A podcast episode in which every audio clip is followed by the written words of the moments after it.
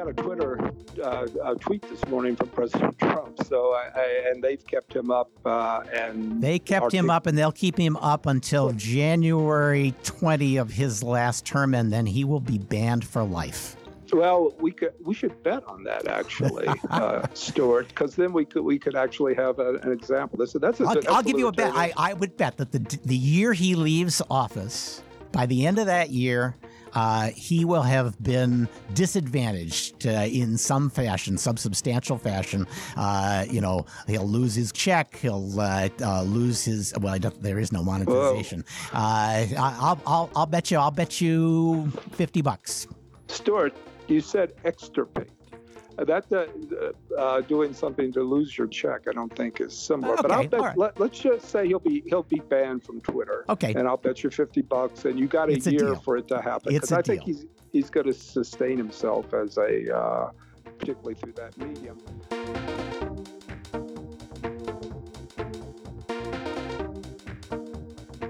Welcome to episode 280 of the Cyberlaw Podcast, brought to you by Steptoe and Johnson. Thanks for joining us. We're lawyers talking about technology, security, privacy, and government. And I should say the views we express here don't reflect uh, uh, those of our clients, uh, our institutions, our families, or our friends, or our former friends in many cases.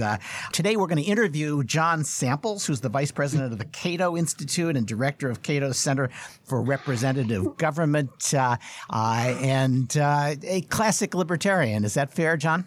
Uh, I think a lot of libertarians would say uh, I'm not, but I, I think of myself as a classical liberal. That's what I'm okay, defending, that, that, tradition. Fair enough, fair enough. Well, libertarianism shares with communism that it's never, according to its advocates, really been tried. Uh, uh that's why it, that's why it uh, never uh, fails.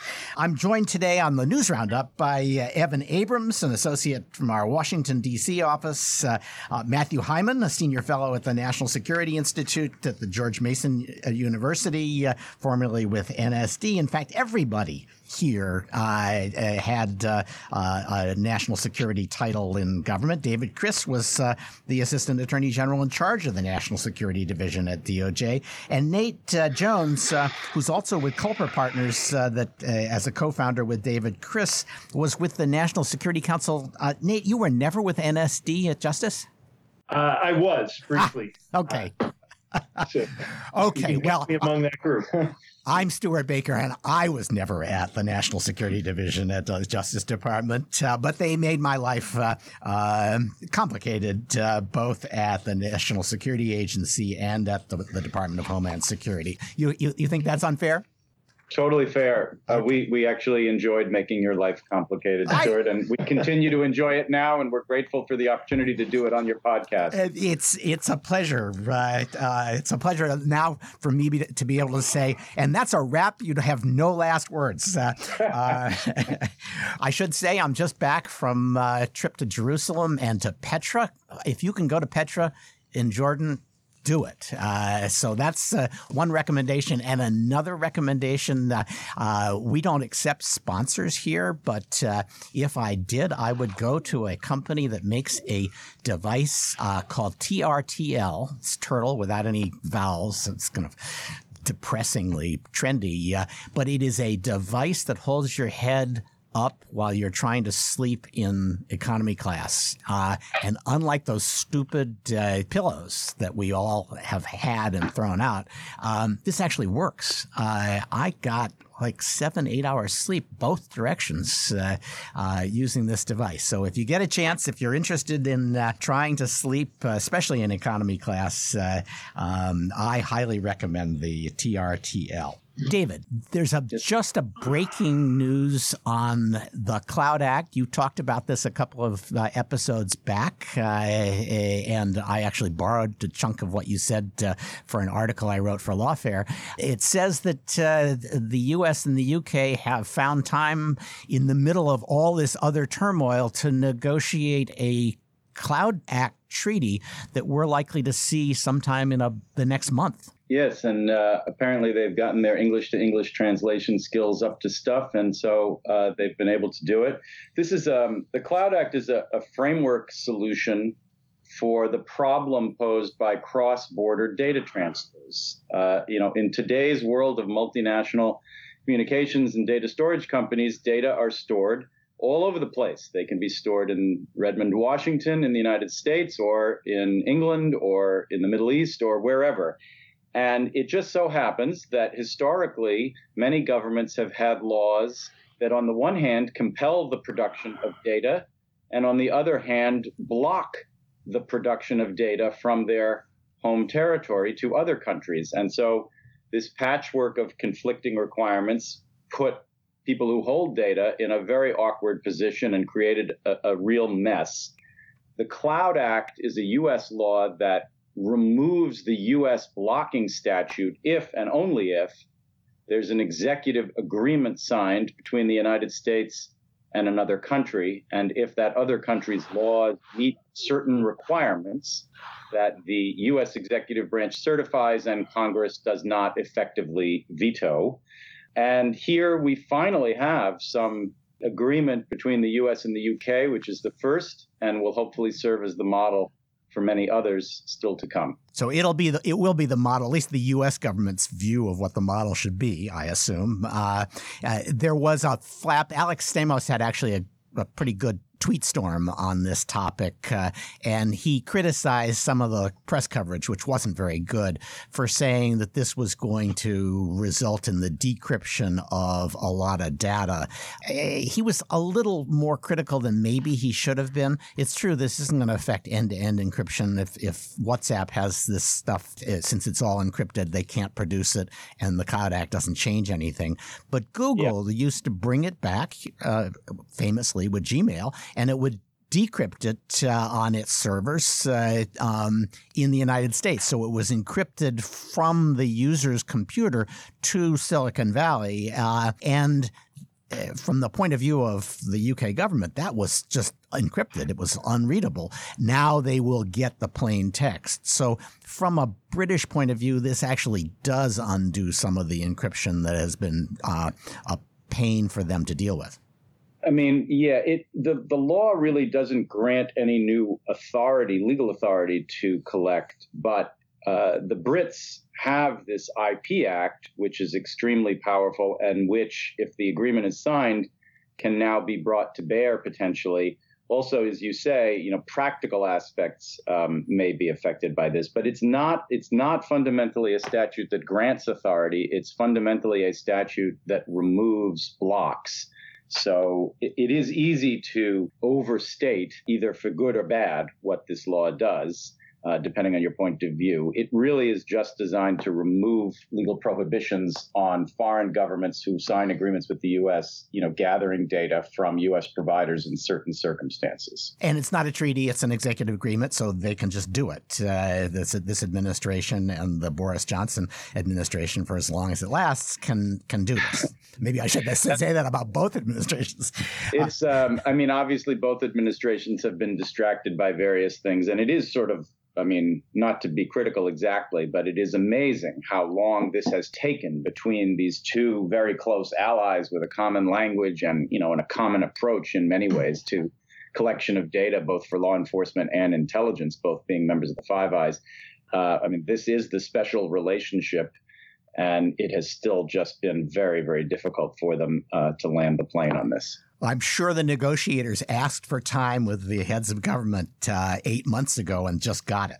Speaking of which, uh, the president's uh, conversation with uh, Ukrainian leader uh, Zelensky uh, um, has been released. And sitting there in the middle of it is a reference to CrowdStrike. And this is our territory, uh, uh cybersecurity. Uh, uh, Nate, what the heck was CrowdStrike doing in the middle of a conversation between the president of the United States and the head of government in Ukraine? The president of the United States raised it, and it's always a little dangerous to try to get inside his head. Um, but I'll, I'll do it anyway, and I'll try to resist the urge to talk about the rest. So, first, the, some factual background. In the summer of 2016, when the DNC was notified that its uh, communications had been breached by an adverse nation state. Uh, they went out and, and hired CrowdStrike which is a private company that does cyber forensics and remediation. It's not unusual to go to these third parties to help with this um, when they don't have in house expertise to handle it themselves. There's often an aversion to going to law enforcement or intelligence agents, letting them inside your system. So CrowdStrike came in, uh, made a determination that the Russians had penetrated the DNC, as we all know, and helped them remediate that problem. And among other things, shared their findings with the Bureau. And, you know, we, we saw the ultimate product of that, which were charges um, by the special counsel's office against Russian entities for the hacking. So Trump seems to have a slightly different perspective on what transpired in 2016. And there are really two misconceptions. One is he he references a missing server. Um, nobody's entirely sure what that means, but it seems to to basically reflect a fundamental misunderstanding of how cyber forensics works. But well, I, uh, let, us let's, let's uh, to, to to be fair, yes, for sure he's he he doesn't have the details. But what I think he must be saying is that uh, the DNC never actually let the FBI look at the server. Uh, they insisted that the um, uh, attribution be based on what CrowdStrike was providing to the FBI, and that's the the fact that people are considering particularly suspicious on, on the right. Right. And CrowdStrike's determinations were based both on on direct access to the server and as is typical in these kinds of cases, it's been reported that they created mirror images of, of the information that was on all of the relevant servers and um, likely shared much, if not all, of that information with the Bureau. So they didn't have direct access to the server, but they may have had direct access to the forensics information that was on the. So server. is that? Uh, let, let, me let me let me stop here. That is a little bit unusual. Uh, they're the victim of a crime. The FBI is investigating the crime, and they say, "Yeah, we're not going to let you see the." primary evidence of the crime. Now there there there are reasons why a white collar defense lawyer would say that's the right answer. Uh, but it suggests that the DNC was trying to be the victim, but not give the FBI full access to its communications. That's right. And, you know, among other reasons, as you said, white collar defense lawyers would typically tell their clients to do it that way. And the reason is because they would ha- have access to all kinds of other information that's totally irrelevant to the investigation. So some, you know, in the context of a white collar investigation, the company itself might pull the relevant information and provide it to the bureau. In this case, they lacked the expertise to do that, so they brought in this very reputable, credible third party to do it for them. So there, you know, there. I don't think there are any credible allegations that the bureau didn't have access to the relevant information it needed but there are these questions about whether they had access to the original information or where they whether their chain of custody was reliant on some credible third party. So this is the the, the president is reflecting back what the uh, right side of the internet is saying, or maybe the far right side of the internet is saying that yeah. that there's something suspicious here. That uh, uh, CrowdStrike was founded by a, a, guy who was born in Moscow, so maybe the whole thing is all uh, cooked up. Uh, Tom Bossert recently said, "No, that's just totally bogus," and I am inclined to agree with him. But that's how CrowdStrike ends up in the middle of this conversation almost as a shorthand reference by the president. That's right. Yeah. Um, as if people would, would normally just gravitate right toward that conspiracy and understand what he's talking about. And, you know, I, I think, you know, one of the interesting questions that this raises for me is whether the president and others who subscribe to this kind of theory are actually in on their joke or if they actually believe this stuff. I think the president believes this stuff. Works, I, I think I yeah. think the president uh, he gets a lot of his facts from Fox News and maybe from some of the blogs. I don't know, but I, yeah. I, I, I in in an odd way, it's giving him the benefit of the doubt to say that he probably believes this stuff. But I suspect that he does. I actually tend to agree with you, Stewart, but I to me it's no less troubling that the man in the Oval Office is governing based on a set of facts that are completely detached from reality. That is something that frankly keeps me up at night. Yeah, you know, he's he he keeps a little distance from it. He he recognizes that it's coming from a bubble, uh, and so he never. He usually doesn't fully buy in so much as kind of like with this one, uh, sort of allude to it, say it ought to, you know, deserves to be looked at. Uh, um, his version of caution is to say it and then to say maybe. Right. But as you as you said, you know, Bossert had not only come out and said what he said this weekend, but I believe he or someone else also said that they have repeatedly over the years tried to disabuse the president of this notion. The IC has concluded otherwise and confirm that Russia was behind this, not Ukraine. And thirdly, Mueller filed criminal charges to that effect. And so you have, uh, you know, across multiple fronts, reputable people telling him it's just not true. And he closes his ears to it and plows ahead with his baseless conspiracy theories, which is troubling. Yes, the president should knock it off. David, uh, it looks as though 215 renewal, the FISA 215 renewal, is in real trouble on the Hill. Uh, um, uh, how come? Well, because it's not clear that the authority to collect under the new version of 215 is is either safe or effective, uh, to use an FDA standard. So, just so people know the context for this, you know, after 2001, the government engaged in bulk collection of telephony metadata, meaning a lot of information from almost all calls in terms of to and from information, not the words that are spoken in the call, but who called whom and when and for how long. This is a lot of data, but again, not the content of any phone call.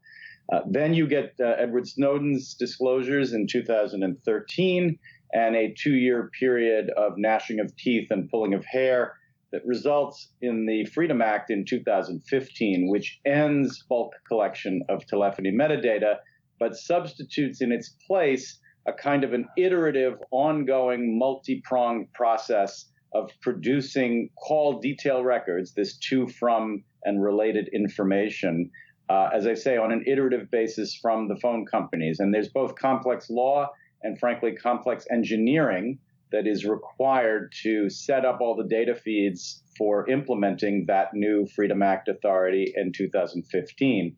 And what we have learned now in the interim period since then is that it just didn't work and it broke and the phone companies produced the wrong data and the result was that NSA basically had to eliminate all the data that it had collected under the new authority and just throw it away and then try to start over. And it's not even clear that for a while that, they even did start over.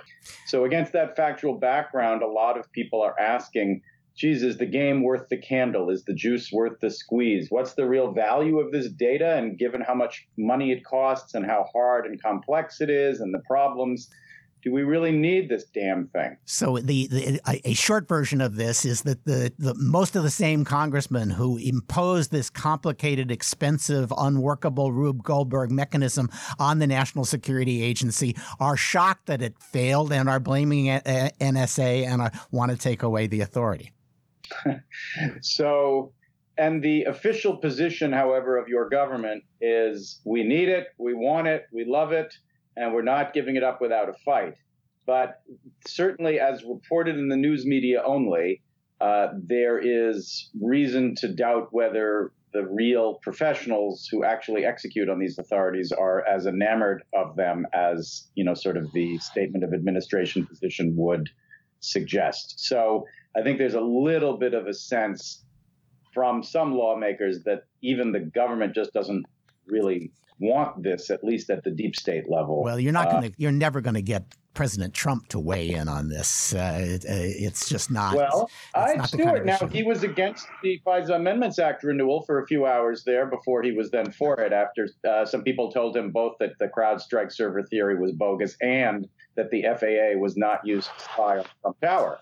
It's so just, perhaps an educational process could occur here that would get him to uh, take a position one way or the other on it. I, am I'm, I'm ever optimistic. I, I I find it hard to believe that he's just going to. This is not the a kind of issue that he's going to care about, uh, and not particularly a community that he's going to go to bat for. Is my guess. Uh, yeah flush from that victory, EFF and the New York Times are hoping to expand the battlefield uh, to national security letters. Uh, and they did uh, what I think of as a classic FOIA uh, story where you get a bunch of documents in a FOIA. You sit around and analyze them until you have shaped the story exactly the way you want it, and you hand it to the New York Times, and they call one person in the Justice Department who doesn't even remember that there was a FOIA case, uh, and then public this, publish the story with all the quotes that you want in it and some kind of vague government uh, uh, response. Uh,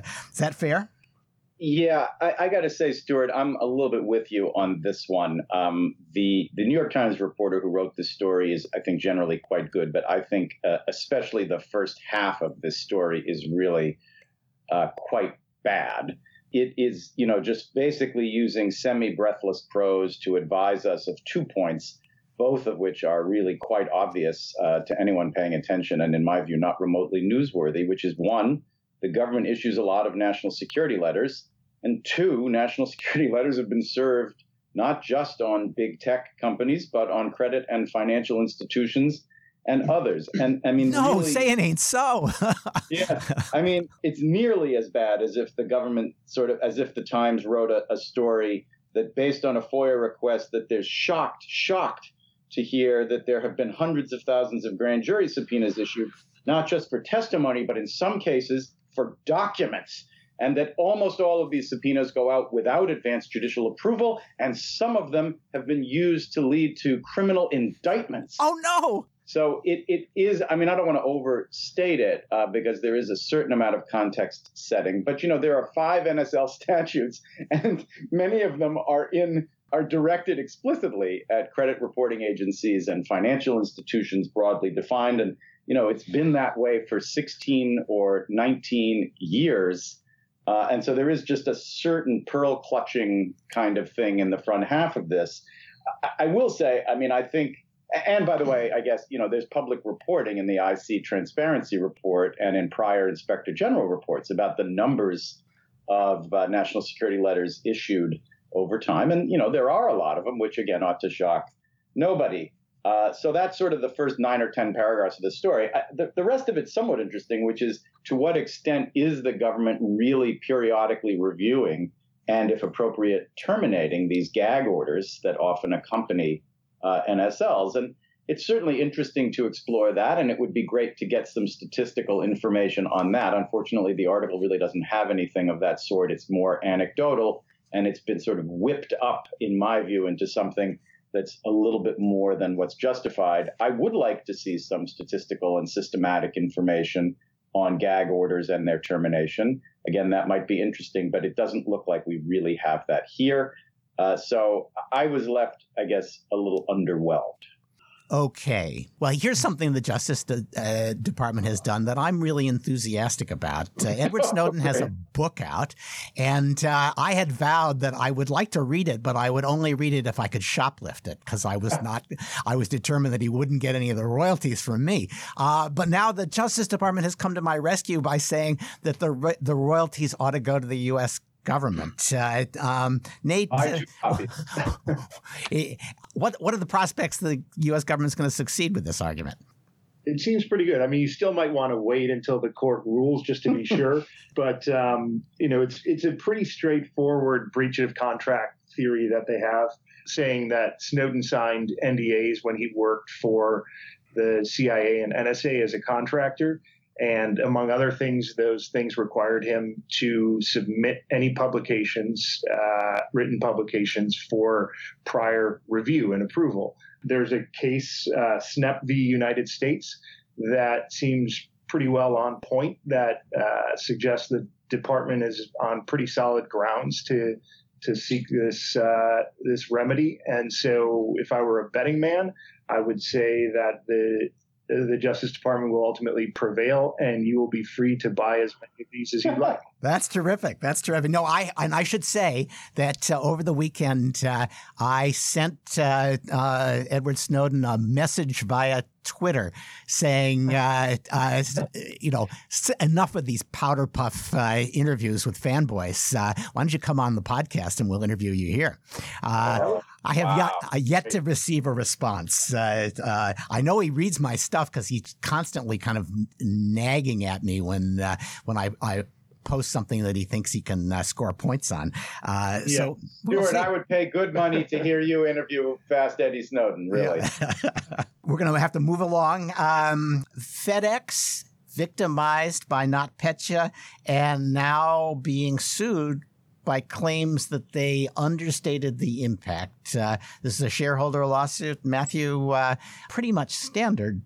Uh, uh, shareholder suit, uh, uh, but they're they're they're expanding the scope, the time scope of the alleged failure to disclose. Yes. So the reason we're mentioning a shareholder securities class action suit on in this forum is the fact that the hook is the not NotPetya attack, which struck TNT, which is a, a European package delivery company that FedEx acquired. Uh, and uh, the argument in the complaint is that FedEx was delinquent in getting out ahead and timely disclosing the severity of the impact on the operation, the attrition of customers as a result of the NotPetya attack. And uh, they also point out that in this uh, interim period between the attack and it be, and the market being able to fully appreciate the damage, that FedEx's CEO and COO sold shares. And their argument is they took advantage of everyone else's ignorance by selling high before the stock dropped when everyone then learned of the full extent of the harm to the TNT subsidiary. So we're going to just see more and more of these, Yeah. Because if you can expand it to two years of Exactly. uh, post breach, uh, uh, somebody's bound to sell something in in, in those years, uh, and uh, there's always going to be a surprise of some sort. Yeah, and the interesting thing that I think will be important to watch in this lawsuit is if it gets to trial, which is highly unlikely. Um, how effective will uh, a defense counsel be able to educate the court around this idea and the jury around the idea that when you suffer a cyber breach, you don't know everything immediately, and it does does actually take a long time to figure out the full extent of it. Yeah, and we had Frank Blake from who was CEO of Home Depot on, uh, uh, and uh, uh, probably uh, two months ago, and he said the lesson I learned is you have to get the information out, uh, even though it's partial. Uh, and in this case, nobody's arguing that that they didn't disclose how bad it was when it started. Uh, the argument is, well, they didn't disclose how many customers didn't come back uh, because of the breach. That that may be a bogus argument, but that's their argument because that's when the stock dropped. Right. And I think it's also, well, I haven't studied all of FedEx's disclosures during the time period. I think it's also a reminder that if you are drafting these disclosures for companies, it's really important that you keep warning shareholders that this is everything we know now. There Right. could be more that we And learned maybe that they did. That, you know, and we don't know if they did that, but if they didn't do that, that's a, a warning to others that they should be doing that. So we've gotten this far without saying anything about China, but uh, uh, Evan, uh, uh, China is the reason we have a complete rewrite of CFIUS, and that rewrite has been sitting around for 18 months without regs to actually implement it. Uh, now we've seen a massive reg out of Treasury. You read it. I'm still trying to get through it. Uh, can you give us the one minute version of what's new in these uh, in the Treasury reg? Yes, uh, well, that's right. There's about 300 plus pages of new reg- proposed regulations from CFIUS, so there's a lot. Don't complain. This is how associates become partners. You'll be you'll be the only one who's read all 300 pages.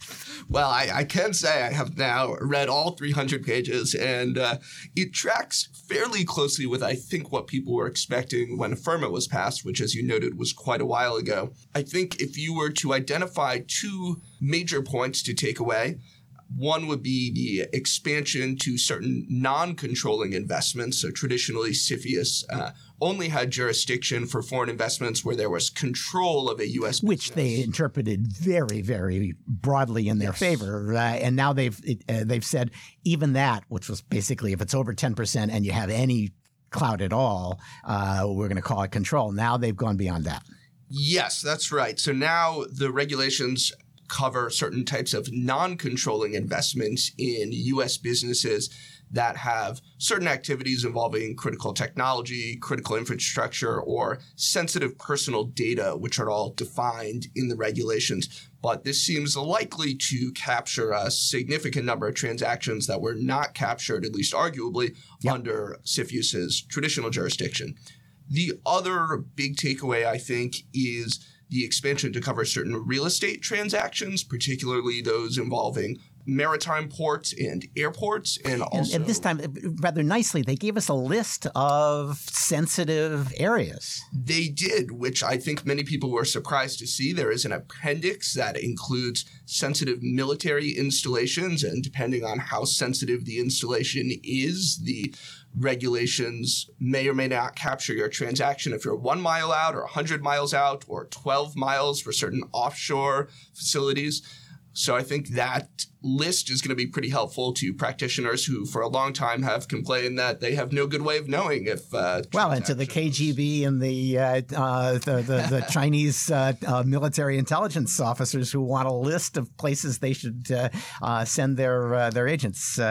but yes, it's um, my hat is off to them to produce this because uh, I thought it was going to be another six months before we got it. Yes, we'll see when we get the final regulations. They are due by February of 2020 as required in the statute.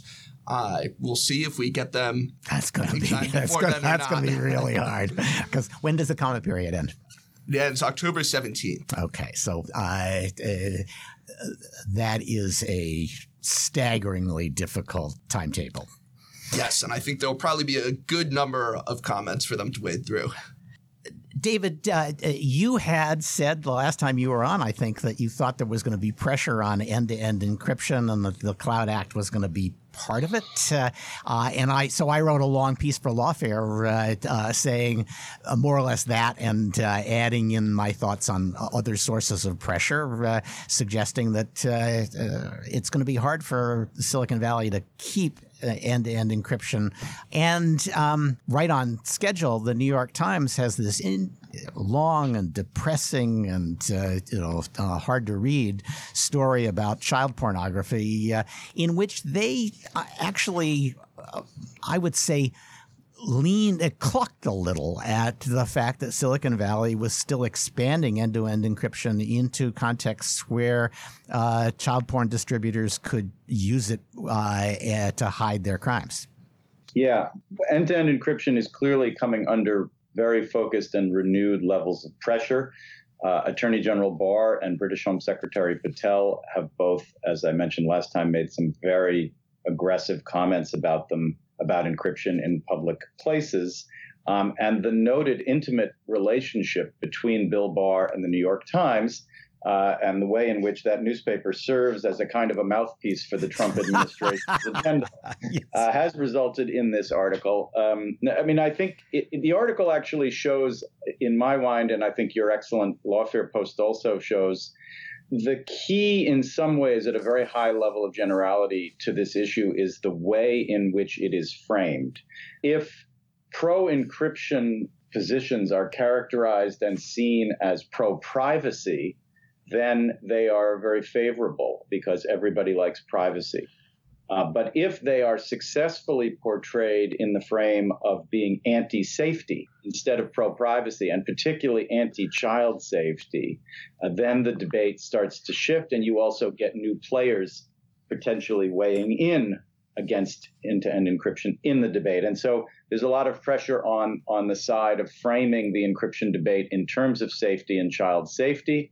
Uh, in particular, the article, I think, uh, contributes to that narrative. I don't you know weigh in to suggest an outcome to it, but more just to sort of say that I think is a potential game changer in the way this debate plays out legally, politically, and otherwise. Yeah, I I, I think I might have said in the article, uh, but I certainly thought as I was writing it, uh, just your point that uh, if you ride with the hare, uh, you love end-to-end encryption, and if you ride with the hounds, you hate it. Uh, and what's happening in the New York Times article is they've discovered a reason to ride with the hounds. Uh, and I think uh, Silicon Valley is discovering as they as they seek to extirpate right wing speech from all uh, um, social platforms, they're going to discover that there's right wing speech that is protected by encryption, and they've got to find a way to get it out. And that was part of um, uh, the the article that uh, even Silicon Valley, which usually thinks of itself as riding with the hare, uh, is increasingly uh, riding with the hounds. Yep. So apparently, China is now doing social credit scoring for businesses. Uh, uh, uh, Matthew, uh, how seriously should we take this? I think it, it, for individuals, it's been a little overhyped. Uh, it's less effective than many people feared. but for businesses, maybe it will turn out to be much more dangerous. Yeah, I think that's right. I mean, the early signs are that it could be a much more effective tool against a business than individual Chinese citizens. And some of the things they're looking at uh, when determining a business's credit score are payroll records, you know, uh, results in court, environmental records, and my personal favorite, the number of employees in your business that are members of the Chinese Communist Party. Obviously, the more you have, the higher your, the more positive score you'll receive. And and it's uh, not that easy to become a member, right? You you ha- you kind of have to. It, it's like getting into the uh, uh, Cosmos Club. Well, I, maybe you could speak to that, Stewart. I, I, no, I never got in. but uh, I think the the interesting thing is, uh, you know, and, and, and the article points out the, the the lever that it gives the Chinese Communist Party against uh, foreign businesses that are operating in China. So. Uh, they they sent uh, sort of nasty letters that track this social credit language to uh, United, Delta, and American Airlines because they were outraged that they had listed um, destinations such as Taiwan as not being part of China. Right. Mm-hmm. And they said, as a result of this, your social credit score could be low. And I think uh, a lot of analysts are looking at this saying this is a great way for them to really go after foreign businesses because how could they ever have the same credit score that a local Chinese business would have? So I uh, this ties to uh, the uh, standards that TikTok uses to uh, uh, refuse to show Americans uh, speech about uh, various uh, social issues. I'm going to save that for the discussion with John Samples because we're running out of time. and just ask Matthew about um, this latest French yeah.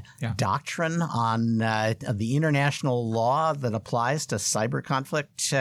this you know, the UK has done this. Mm-hmm. Uh, uh, the US has given a few uh, uh, legal advisor speeches. Uh, yeah. Um, this is a pretty detailed and thoughtful, and I would say uh, sort of old school approach to cyber conflict international law. Yeah, it is. Um, and in many respects, uh, what the French have, so you're right, Stewart, the French have sort of set themselves out as doing something comprehensive on the topic. Um, and as compared to the U.S., which is, as you said, have done piecemeal speeches by the State Department legal advisor early in the uh, first Obama administration, and what the French do is they they believe in things like sovereignty. Sovereignty really matters. And well, and they believe they, in it in, in, in a very specific sense, which right. is not everybody believes in sovereignty, but uh, uh, the French believe that just sending electrons into their territory is it's an infringement of their sovereignty. That's exactly right. So they don't take this sort of, well, you can send your electrons to my territory, but as long as it isn't too disruptive, you haven't violated my sovereignty. The French say, nope, you send your electrons uh, across the border of France and, and you are at a minimum raising a sovereignty question around what you're doing. And the other I thing th- that they, that I saw in there was they basically dismiss the U.S. view that uh, if you're unable or unwilling to stop private attacks from your territory, we're going to go in and clean out that nest of pirates by right. ourselves. Right. That's exactly right. And and they take the view that that is not appropriate under international law. You can't do that. I would say otherwise, more often than not, they're largely tracking what, yep. what the folks in the Tallinn 2.0 process came out with. But you know, I think it's interesting to see where France has come out on this thing. I think in a lot of areas the U.S. would agree with the French. There are a few areas where we'd quibble with them. But it's uh, you know it's it's there to be credited for actually articulating where they view these things. And the UN is going to have two working groups on uh, uh, on norms because, uh, like like like the guy said, the the nice thing about standards is there's so many to choose from. That's exactly right. And so you've got the the one working group, uh, which has been called the GGE, which I believe is the government group of experts, uh, which is largely, if you look at the list of countries, it's it's the U.S. and its traditional Western-oriented allies, whether they're in the West or they're in Asia. But groups like Japan and Korea are part of that.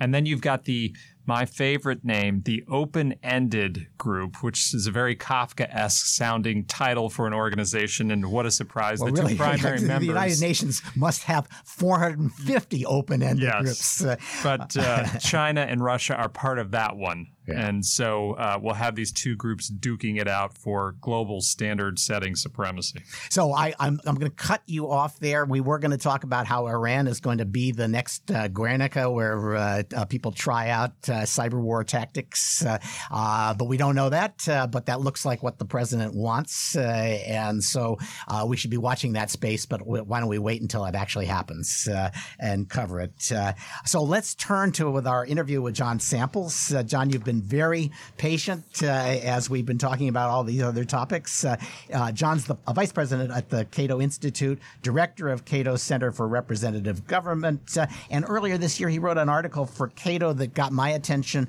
uh, entitled uh, "Why the Government Should Not Regulate Content Moderation of Social Media."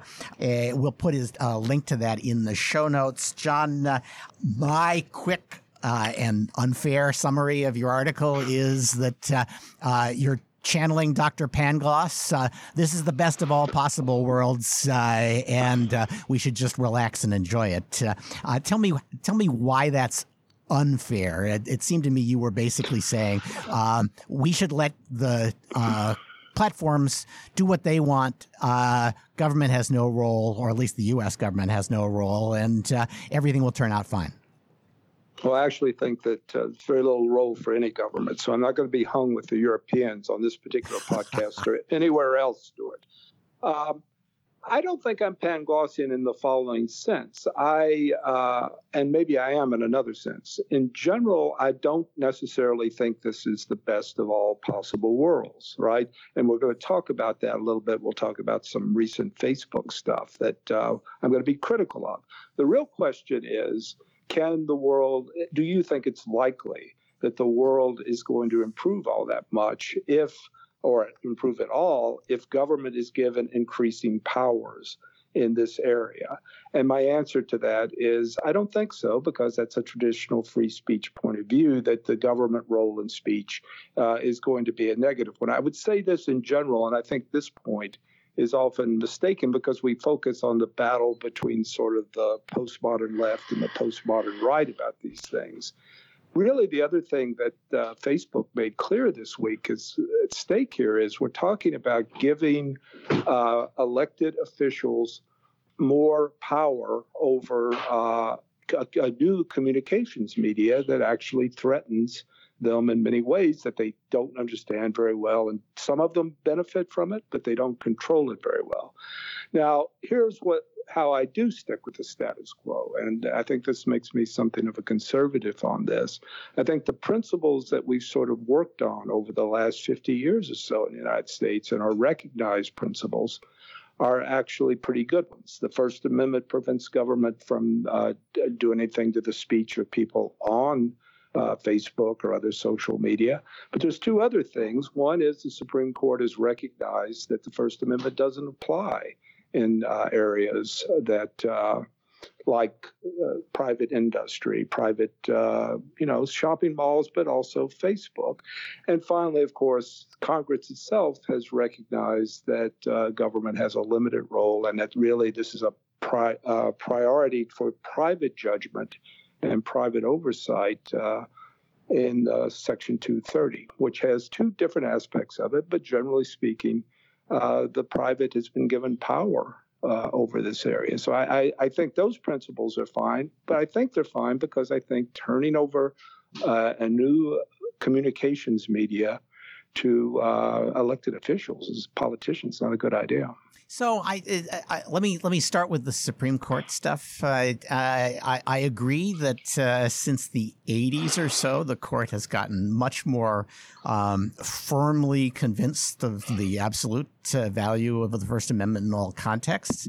But before that, uh, uh, the last time we had a, a, real communications revolution, which was uh, the spread of broadcasting, uh, uh, politicians got very exercised about how it affected the discourse. It, it, there was suddenly a set of very dominant speakers that uh, hadn't existed before. And the reaction um, of the body politic was to say, we need to make sure that they are fair to all points of view. And we got uh, um, uh, the fairness doctrine, we got equal time doctrines, and those only really died after cable made it clear that uh, that the dominance of these broadcast media had been eroded. Uh, uh, when it was when they were dominant, they were also regulated.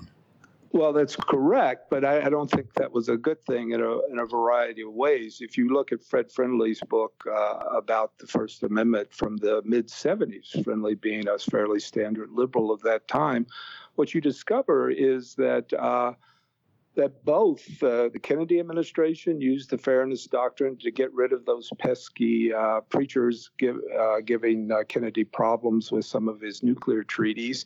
And then the Nixon administration, actually, in a, a much more public way, and then also probably a private way, uh, threatened, used the fairness doctrine to try to, u- to use local affiliates against the CBS Evening News. Tom Hazlett's recent book, The Political Spectrum, was a, something of a revelation to me on this because because he uncovered some memos where CBS Evening News uh, higher ups were really saying to the administration, you know, we're really on your side on this. Again, this is the point about leverage. The other thing I would say about uh, politicians and new communications media. To me, it's 1968 that's a crucial year here. You have McCarthy, Wallace, and Nixon all using television for the first time in really uh, dramatic ways. You go back, Congress comes back in 1969. What is the first bill you get? A bill to limit spending on broadcast, a campaign finance bill. And for the next couple of years, you have things like that. Uh, I think really uh, members, particularly in Congress, are very, uh, they don't see the advantages in this to them, and they're very wary of it. And that's really one of the focuses, although of course the left-right battle is an important one. Here well, let me t- let me try the, the, the right view of this. Uh, uh, Silicon, the, the, I think the view from the right is that Silicon Valley is a haunt of millennial social justice well, uh, warriors who are determined that uh, uh, what they see as uh, the success of candidate Trump enabled in part by the uh, direct communications that were possible as a result of uh, um, uh, social media, must never succeed again. Uh, that he he and his ilk have to be excluded from public discourse in the long run, uh, uh, and they're pretty good at doing that, uh, either directly or by tilting all of the complicated rules that uh, they administer uh, um, as a way of disadvantaging conservative speech so that uh, conservatives who benefited from the breakdown of the monopoly on uh, uh, information uh, that mainstream media used to have are going to discover that actually that was the golden age of conservatism and uh, uh, that private suppression of speech from their point of view is at least as bad as government suppression. Well, I got a Twitter uh, a tweet this morning from President Trump. So, I, I, and they've kept him up, uh, and they kept him up, and they'll keep him up until January 20 of his last term, and then he will be banned for life. Well, we could we should bet on that actually, uh, Stewart, because then we could we could actually have a, an example. This that's a, I'll, that's I'll give you a bet. I, I would bet that the the year he leaves office, by the end of that year, uh, he will have been disadvantaged uh, in some fashion, some substantial fashion. Uh, you know, he'll lose his check. He'll uh, uh, lose his. Well, there is no monetization. Uh, I'll, I'll, I'll bet you. I'll bet you fifty bucks. Stewart, you said extirpate. that uh, uh, doing something to lose your check, I don't think is similar. Okay, but I'll bet, right. let, us just say he'll be he'll be banned from Twitter. Okay. And I'll bet you fifty bucks, and you got a It's year deal. for it to happen. Because a I think deal. he's he's going to sustain himself as a. Uh, particularly through that medium, but this, this is a general issue here. I there's no question in, uh, in my mind. It was a little bit early on, but not so much now. That most, you know, I'm sitting right now in Menlo Park, California, talking to you, and um, everyone around me, as far as I could tell, is a liberal Democrat, except maybe for a few investors.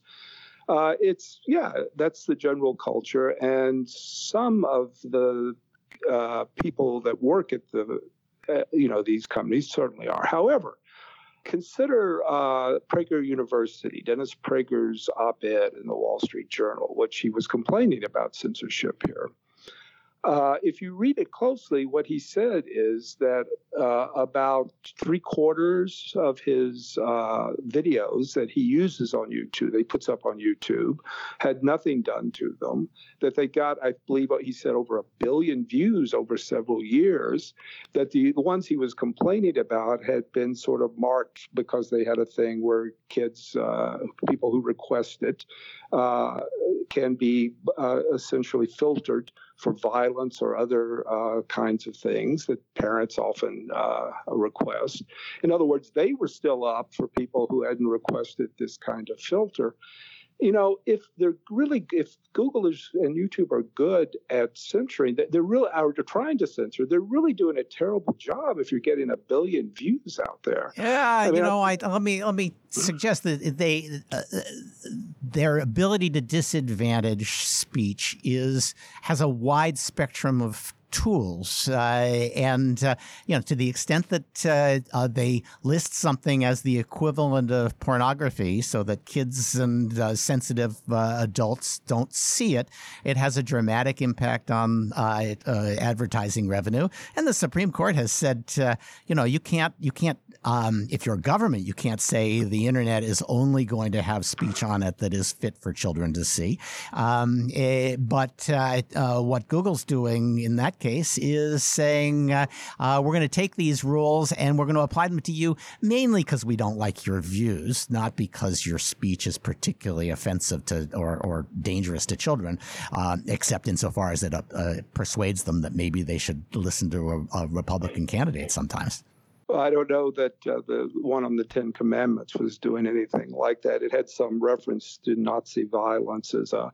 I, mean, I think actually, as a conservative, uh, which I'm not sure either one of us are, but it, as a conservative, I think I would feel pretty good about uh, a service that allows parents to decide what their children see, not just along lines of. You know, violence, but also, uh, excuse me, pornography or whatever, but also violence. And yeah, that does bring us to 230 in a in a sort of way, because the whole, you know, 230 was an alternative bill to deal with obscenity on the internet.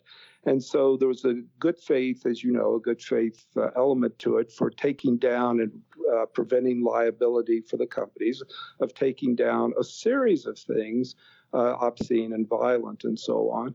And again, this would seem to me uh, to be something that actually conservatives have argued for. There, the actual bill itself, much of it, as you know, got struck down eventually about obscenity, and this is what remains. I guess uh, on the general question, it seems to me that the question of whether the companies themselves are out to get conservatives is still an open question. The larger question, though, is would they have the right to do so even if they wanted to? The New Yorker, for example, and here I've got to go into an area where I would say conservatives have some reasons for anxiety. The New Yorker, over the the uh, summer, uh, ran an issue in which they basically argued uh, through UN uh, co- uh, groups and so on that uh, Google and YouTube and Facebook should take a strong, they should be biased. They should take a position in favor of really a left wing political agenda, a UN political agenda, and that they should go around looking for that. Uh, but that's not what I see happening here. I don't see them, and I discussed this with uh, some person at YouTube just the other day, who was a conservative, by the way, who was uh, high, highly ranked in terms of their uh, content moderation, and there was just no interest in going down that. And the reason is that would be a political disaster for the company. And the other thing we have to ask is, you know, about 35%, even today, 35% of America identifies as conservative. Does Mark Zuckerberg, you know, trying to build this worldwide thing, does he really want to alienate or potentially offend one third of the population? I think the business uh, side of this is generally overlooked by conservatives who, in the past, have been generally pretty focused on that kind of thing. I think I think it's fair to say that it's not good for business for Silicon Valley companies to get caught doing it, but that if they can do it without getting caught, uh, uh, if they've got plausible deniability, if they can say, "Oh yeah, no, that was a, a, a, neutral rule that was applied. Oh, maybe it was a mistake. I'm sorry. We're taking we will we'll we'll give it back to this person who managed to get a phone call from Mitch McConnell, uh, uh and the other people that we suppressed, they'll have to get to Mitch first uh, uh, as well. Uh, uh, so I think you know, yeah, it's it's not complete censorship. It's uh, as somebody once said about Microsoft in its heyday, they don't prevent you from running in the race. They just throw stones in your path at every turn. Uh, and I think that's more the Silicon Valley platform approach to conservatives. They keep taking you down for one reason or another hmm. uh, if you start to really get under their skin. Uh, uh, but if you don't have much effect, then they're happy to leave you up. Well, maybe that's why I'm up. That's me too. the, the, uh, you said uh, the Panglossian view issue. To return to that, I'm now I'm going to be uh, a little less Panglossian. And but I think this is explicit. You're talking about shadow banning, that sort of thing. I think that's yep. harder, but that's you know uh, demanding transparency about those things can be more of an, uh, a solution to that. Again, do we have to go bring in the in this area the heavy hand of government?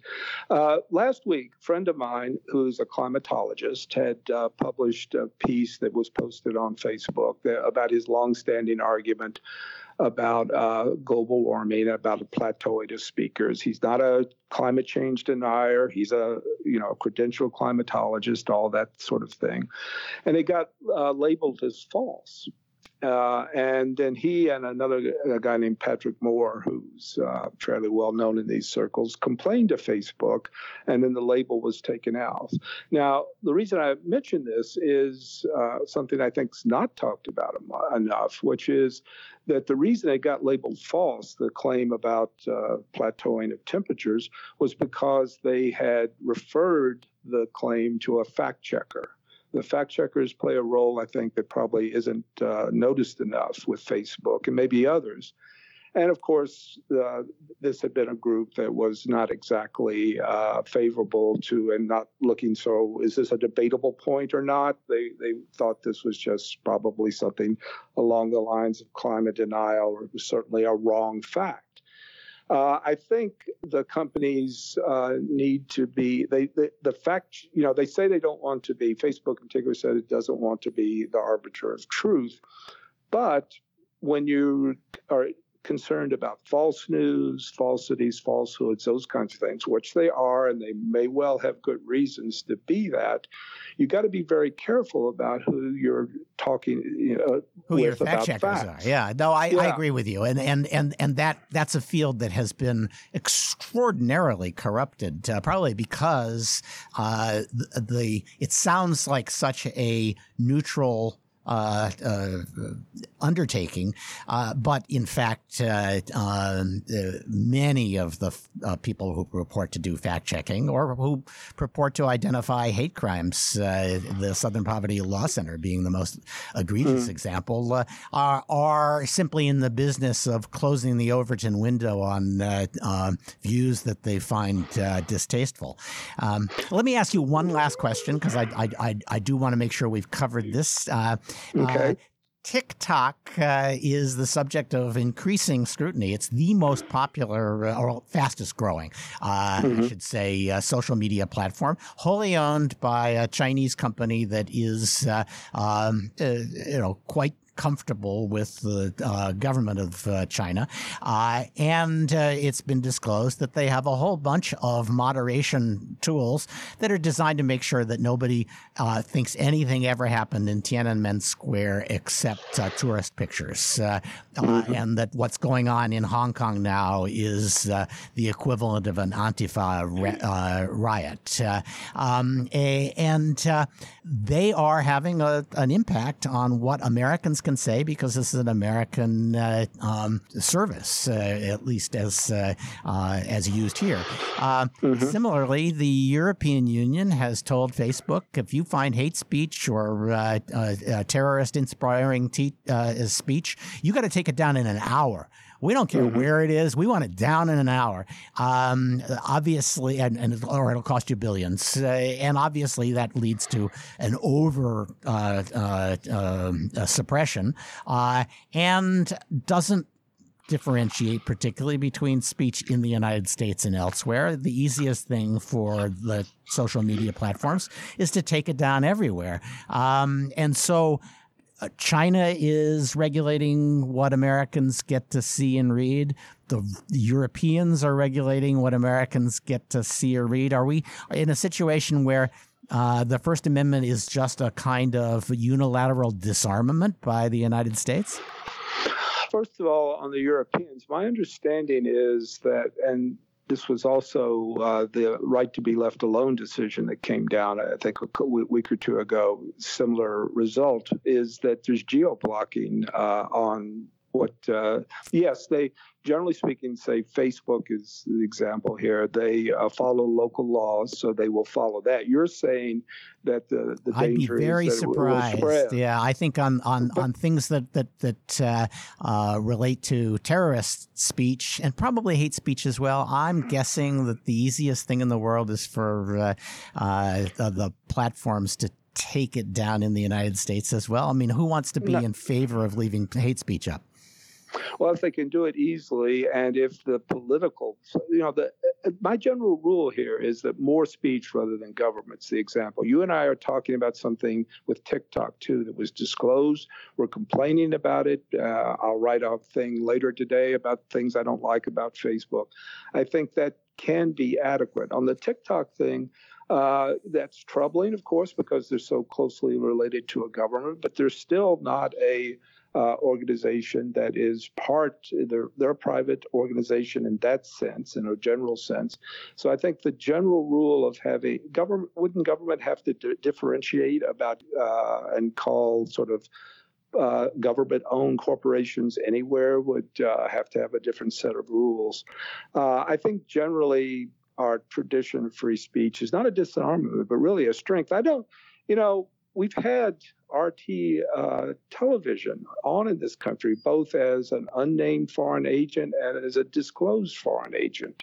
It is everywhere. If people wanted it, they could have more of it. And it has destroyed our culture, as far as I know. Uh, things always seem bad to people on the right, uh, maybe even to libertarians too.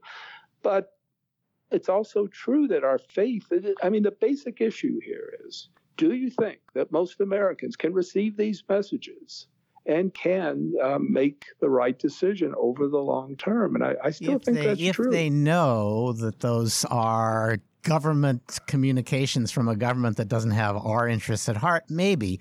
Uh, but we're a long way from that. The FARA disclosures uh, are limited uh, uh to the RT, for example. It has no impact on um, decisions by uh, the social media platforms that are driven by governments but not mandated by governments. Uh, so I think, you know, maybe there's maybe there's room there. Certainly there's First Amendment room, in my view, and and maybe policy room for saying we need a much broader disclosure of what the role of foreign governments is in what we get to consume. Uh, there's the question of disclosure I discuss uh, in regard to the Russian. And one of the odd things I would point out here about this is that arguably uh, Facebook overdid it on the disclosure, and and they were responding to the 2018, 2017 revelations about Russia. Essentially, they decided to set up a transparency regime in which everybody that buys an ad has to reveal all sorts of things that you could never, the federal government couldn't demand because of First Amendment. Now, with uh, foreign nationals, it would be a different thing because they're prohibited from some th- things. But I do think of the alternatives in front of us that disclosure is uh, is a better one and could be done. Um, so, and also that you it does appear that the companies are willing to do that, perhaps uh, even to excess. I mean, any kind of political ad at all has to be disclosed uh, not just ones that are about elections, which are the most direct concern, right? If you have a foreign country coming in and say, vote for Trump, vote against Hillary, that looks a lot like uh, election interference. But Facebook said anything you say that's political. So people uh, publicizing political books have to disclose all. Yeah, I, I, I, I, think that's right. Although I frankly would be just as worried about a uh, foreign government message saying, you know, the uh, CrowdStrike took the server to Ukraine. Uh, well, John, I, uh, apart from that, I will leave you uh, with the last word. Uh, uh, this has been a great interview. John Samples from Cato Institute. Uh, thanks to John. Thanks to Evan Abrams, Matthew Heiman, uh, David Kris, and Nate Jones for joining me. This has been episode 280 of the Cyberlaw Podcast, brought to you by Steptoe and Johnson. Please send us more guest suggestions at cyberlawpodcast at steptoe.com.